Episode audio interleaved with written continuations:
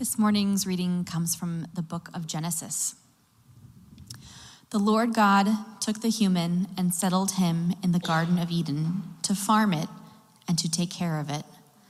The Lord God commanded to the human, Eat your fill from all of the garden's trees, but don't eat from the tree of the knowledge of good and evil, because on the day you eat from it, you will die. Then the Lord God said, It's not good that the human is alone. I will make him a helper that is perfect for him. So the Lord God formed from the fertile land all the wild animals and all the birds in the sky and brought them to the human to see what he would name them. The human gave each living being its name. The human named all the livestock, all the birds in the sky, and all the wild animals. But a helper perfect for him was nowhere to be found. So the Lord God put the human into a deep and heavy sleep, and took one of his ribs and closed up the flesh over it. With the rib taken from the human, the Lord God fashioned a woman and brought her to the human being. The human said, This one is finally bone from my bones and flesh from my flesh. She will be called a woman because um, from a man she was taken. Amen. All right, good morning again, everyone. We are um, in our final week of our very brief little series on play. And as we are headed into the season of Lent, which will start this Wednesday with Ash Wednesday, um, we are going to be reflecting on. Um, we're going to be f- reflecting on some more serious and sometimes more tender topics. And so it feels especially important to remain open and alive to play and to the aspects of ourselves that were given to us to resource us in this big and complicated world. Today we have this beautiful story, this origin story, this mythology of our tradition about where human beings came from. Now, for those of you who don't know, Genesis actually has two creation stories back to back that disagree on details. This is one of the greatest pieces of evidence for me that they are not meant to be taken literally, but that they contain truth understanding in a way that can be communicated only through story and poetry. There's an artistry to our creation stories that we have to appreciate in order to fully uncover their meaning. And in this story, we have a creative God, an experimental God, a God who's not entirely sure what they're doing. Now, in the first creation story in Genesis 1, we have a God who knows exactly what they're doing. And then there was light, right? Let it be so. But in this version, we have a God who is experimenting, who is, I don't know, maybe playing. You can imagine the God of all creation with Play Doh in their fingers, being like, What should I make next? We have the first human, the Adam, rendered here with he, him pronouns, but that's really anachronistic to this story because it's like the first person, the clay person the earthling. Adam comes from the words we have for earth, for dirt, for the clay of the soil beneath us. And so, this is the Play Doh person, right? We have this Play Doh person, we have this creature, and God says, Come play with me. God's whole project of creation is an act of play in my telling of this story. And so we have a God who is playing, experimenting, making a little person and saying, Hey, I've animated you. God could have left the Play Doh shape on its own, but we have in the longer telling of this story, God breathing God's very breath into the clay and animating it giving a part of this creation a piece of themselves, a piece of divinity, so that this part, this little person, could create alongside them. And we have an image of a God who chose to create collaborators, co conspirators, playmates. And so God made this first person and said, okay, I see though that like you're not exactly like me. You need someone to play with you. Let's try. Let's figure it out. I'll give you birds. I'll give you fish. I'll give you all of the wild animals. But none of it felt quite right. None of it was enough. And so while the little clay person had tremendous fun naming all of the animals, looking at them, pointing and saying, I see you. This is who you are. None of them was a proper playmate. That word helper, I know, has been weaponized against women. Let me make a helper for you, says God. But the word that that comes from is used in other passages to describe who God is to humanity. This helper could be understood in some contexts as a savior. I help you, I save you, I am with you. And so I see in this word, in this idea, the desire that God has for us that we might interact with each other in some of the ways that God interacts with us. Who can be with you in this? Who can really show up for you the way that I show up for you? Who can be your co conspirator? Who can be your playmate? And God says, I will make you playmates for each other. You need more of you. You need someone who experiences the world, the creation I have made just like you. So I will take flesh of your flesh and bone of your bone, and there will be more of you. Have you, has anyone here ever been alone and working on a project? Thinking, I wish there was someone I could just talk to. I wish there was someone I could brainstorm with. I wish there was something I could, someone I could bounce an idea off of. Have you ever had the thought of what it might be like to just double yourself so that you could talk to yourself? You've got great ideas. But somehow, when you're alone in a room, you can't quite access all of them. And yet, if there were two of you, I imagine God saying to the first human being, Hey, actually, there is something inherent about me, your creator. I've given you my image, my nature, my character. I'm this weird three in one situation. I'm the God, the Father, the Holy Spirit, the Son. I got a lot going on. I am one, and yet many. I contain multitudes. I can access those multitudes. I am relational in nature. I discover my creativity in conversation. I can do that with myself. But you, little clay person, I must split you into many parts so that you can converse with yourself, so that you can play with yourself, so that you can conspire with yourself and therefore me. And thus we have humanity, many pieces of God's image split up into so many different forms and shapes and perspectives, all flesh of the same flesh, bone of the same bone, offered to one another as co conspirators. As playmates, as people who can be in conversation together, dreaming up whatever it is we are called to create and build next with our Creator. You see, God didn't just create a playground in the garden, God filled it with playmates and said, Go play. Play with each other. Play with me. Let us dream. Let us build. Let us imagine.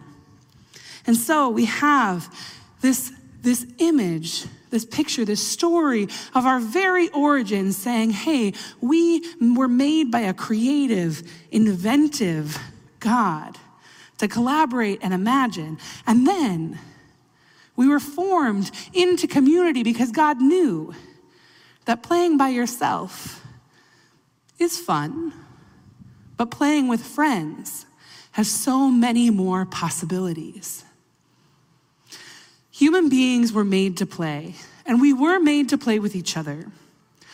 Now, we see in childhood development stages of being able to play, these different developmental levels of play that we can form and understand over time. Every one of these types of play holds value. And we start from the very beginning. There is a type of play called unoccupied play. This is the way that we play when we are zero to three months. This is simply moving understanding our own senses for the first time, moving our limbs or moving our eyes, moving the breath through our lungs, that is considered play. We are engaging with the world around us. It's as though in this garden that God has made, we are koi fish swimming in the pond. That is our form of play. We are simply experiencing the sensory world around us.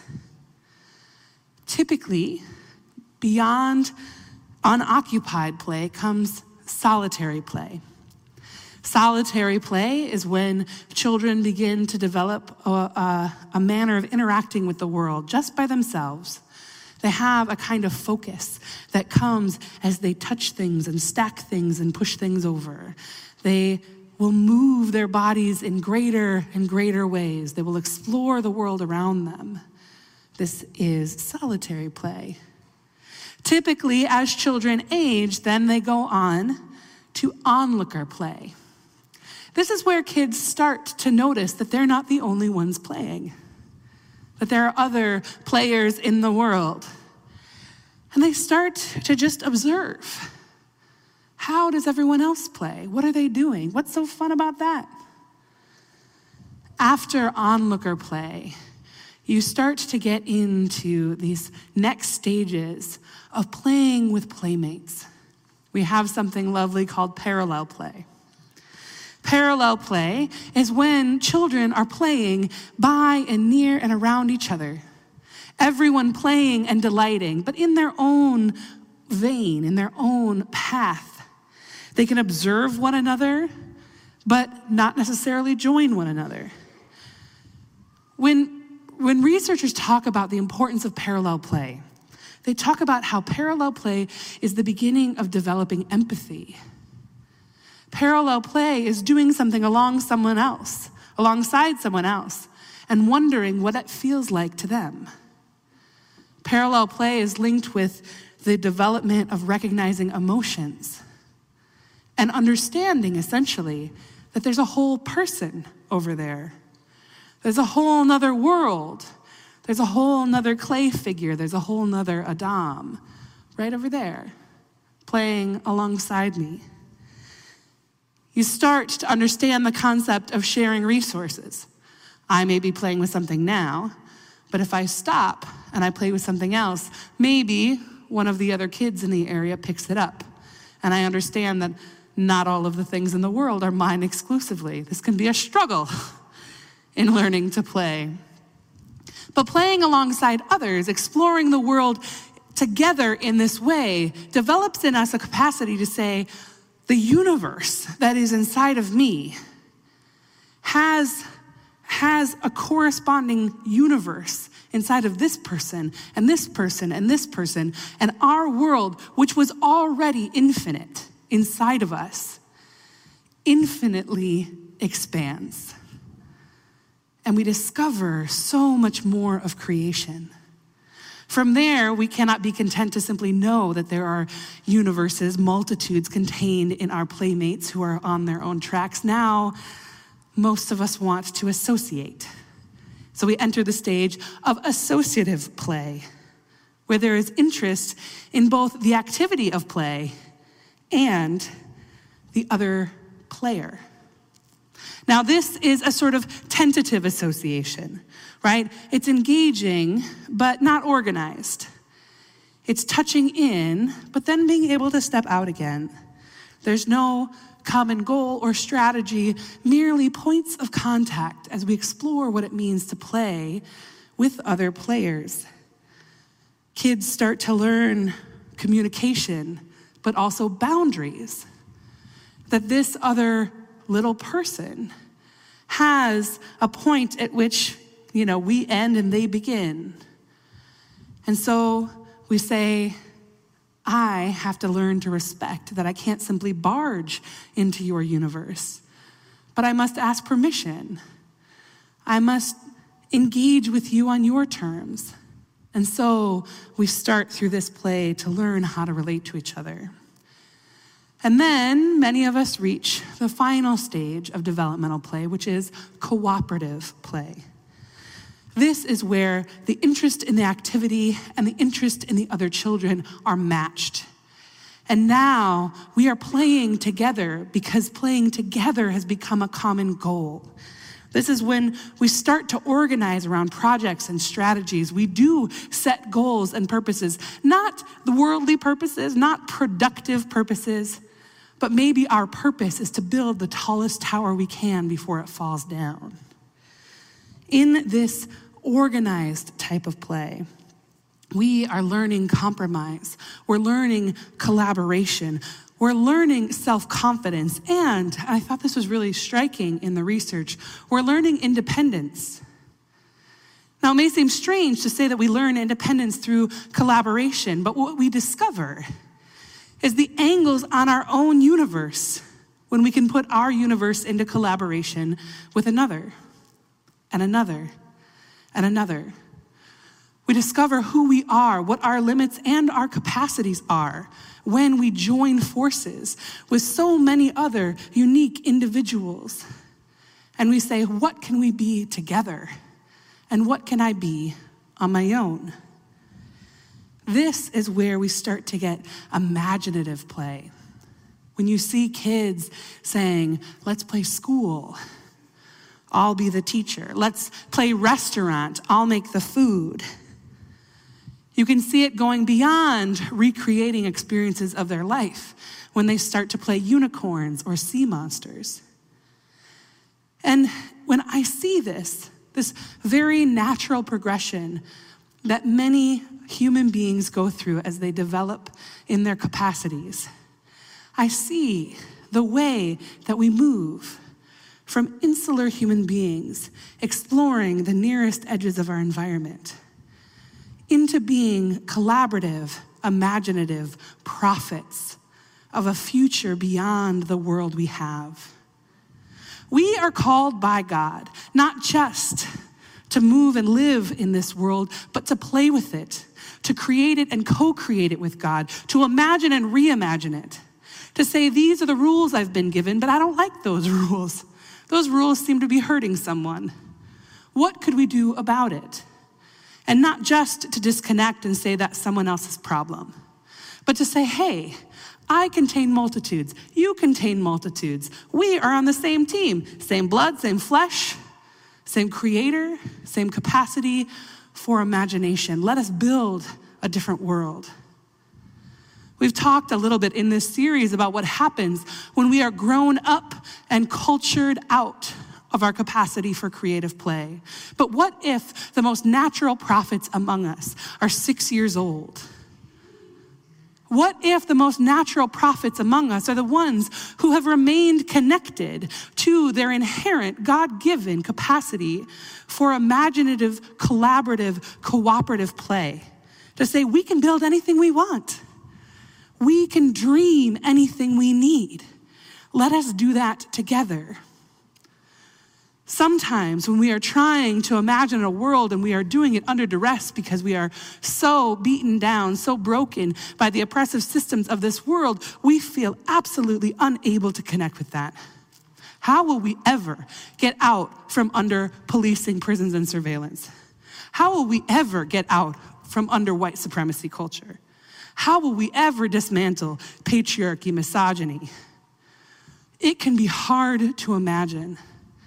And yet, that is one of the first and most fundamental gifts that we were given our imagination, our capacity for play, our gift for bringing new things into being, first and foremost, through a collective vision that we discover just by interacting with each other. Maybe without a purpose, without an explicit productive goal. What if our best shot at creating a new and just and verdant world is by laying down all of the urgency for a moment and just playing and imagining with one another? How could we build and cultivate and resurrect the garden? What kind of play are we made for? And once we remember and imagine and iterate on that, we have the kinds of play spaces and connections that allow us to build strategies to topple empires. when I ask you to engage in play, it is for its own sake. You are made to play. You are made to play alone, solitary play. You are made to play alongside, parallel play. And you are made to play with one another, collaborative play. You don't need to do this for any purpose. This is what you were made for to play with each other, to play with God, to play on your own, to play with creation.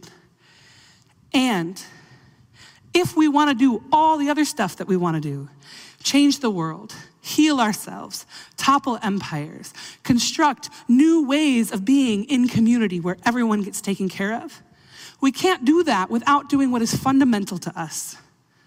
We cannot build a better world until we remember the world we were given, the world we were made for, the playground of the garden, and seek out one another as good and faithful playmates. So, capitalism might tell you that whenever you are failing to be productive, whenever you are ignoring your purpose, whenever you are being lazy or distractible, that those are terrible things. But you know what? Those are fundamentally human, God given things. We are made to dawdle. We are made to daydream. We are made to play and imagine. You are being holy.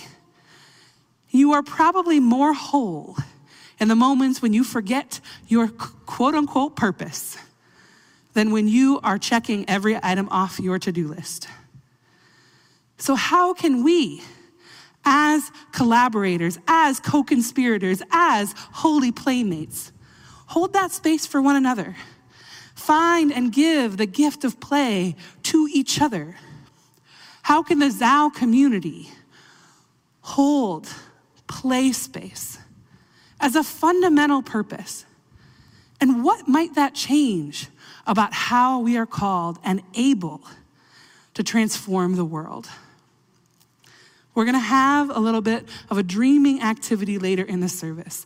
So I want you to get your gears turning because those are real questions that I want you to think about answering. How can play transform your life and your community by rooting you in who you exactly are and giving you access to that whole universe, not only inside you, but inside every person you meet? Will you play pray with me? Good and holy God, we play. Please remind us who we are, root us in your goodness and your image. God, be at play with us. Help us to find our playful spirits even when they've been buried under years and years of bad messaging. God, may we lay down the lies and falsehoods that have separated us from our core creative selves. May we be inspired. May we co conspire. May we collaborate towards a kind of rebellious joy. May we remember the garden and imagine the next one. Amen.